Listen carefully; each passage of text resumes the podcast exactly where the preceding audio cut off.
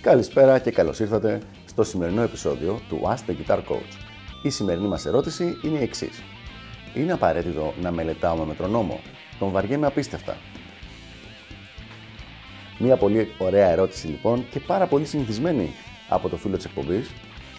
Η αλήθεια είναι ότι πάρα πολλοί κιθαριστές και μουσικοί γενικότερα βαριούνται το μετρονόμο και έχει περάσει μια νοοτροπία ότι είναι κάτι εντελώς απαραίτητο η ύπαρξή του και η χρησιμοποίησή του στη μελέτη. Νομίζω λοιπόν ότι η σημερινή απάντηση σε αυτήν την ερώτηση ίσως εκπλήξει κάποιο κόσμο.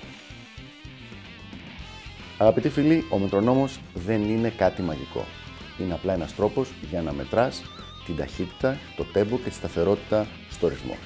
Αν μπορείς αυτό το πράγμα να το κάνεις με κάποιο άλλο τρόπο, τότε δεν υπάρχει κανένα πρόβλημα να αφήσεις το μετρονόμο στη θεκούλα του και να ασχοληθείς με κάποιον άλλο τρόπο για να κάνεις ακριβώς τα ίδια πράγματα.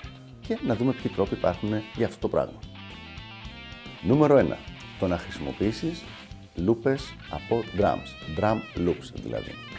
Αυτές είναι έτοιμες λούπες, οι οποίες μπορείς να τις κάνεις stretching με κάποιο πρόγραμμα. Εγώ προτείνω το Acid, το Sony Acid, ε, έτσι ώστε να μπορούν να παίξουν από σε οποιοδήποτε tempo θέλεις, σχεδόν. Δηλαδή μπορεί να πάει από το 70 να πάει μέχρι το 130 ας πούμε. Αυτό σημαίνει ότι αντί να παίζεις με το μετρονόμο, με ακριβώς τον ίδιο τρόπο, απλά παίζεις με φυσικά ή τουλάχιστον πολύ πιο φυσικά drums. Γιατί η αλήθεια είναι ότι άμα το στρετσάρεις πάρα πολύ το drum loop, σταματάει να ακούγεται αρκετά ρεαλιστικό.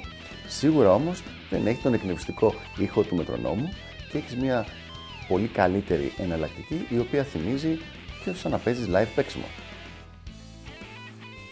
Νούμερο 2.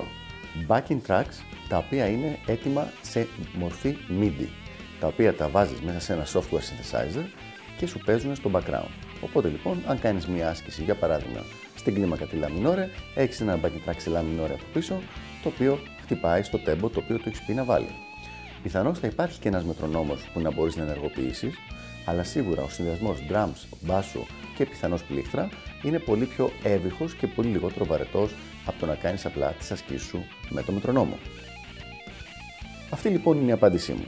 Ο μετρονόμος είναι πάρα πολύ χρήσιμος, αλλά ουσιαστικά ο λόγος που χρησιμοποιείται είναι επειδή είναι μικρός, ε, μπορείς να τον κουβαλήσεις εύκολα και σου δίνει ένα απλό τρόπο να μετράς και να υπολογίζεις την ταχύτητα στην οποία παίζεις και να βλέπεις την πρόοδό σου.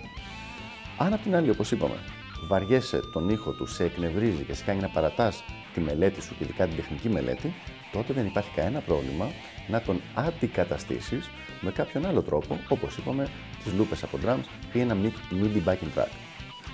Αυτό που δεν είναι καλή ιδέα καθόλου είναι το να παίζεις χωρίς κάποιο είδος μετρήματος στο, τις ασκήσεις σου. Δηλαδή είναι πολύ απαραίτητο να υπάρχει ένα είδος μετρήματος το οποίο να είναι από μηχάνημα, όπως είπαμε. Αυτό όμως το είδος μετρήματος δεν είναι καθόλου υποχρεωτικό να είναι ένας απλός παραδοσιακός μετρονόμος, μπορεί να είναι κάτι πιο μοντέρνο όπως είπαμε πριν, είτε backing track σε MIDI, είτε κάποιες λούπες από drums. Αυτά λοιπόν από μένα, ελπίζω να βοήθησα στο συγκεκριμένο θέμα και τα λέμε στο επόμενο επεισόδιο του Ask the Guitar Coach. Γεια χαρά!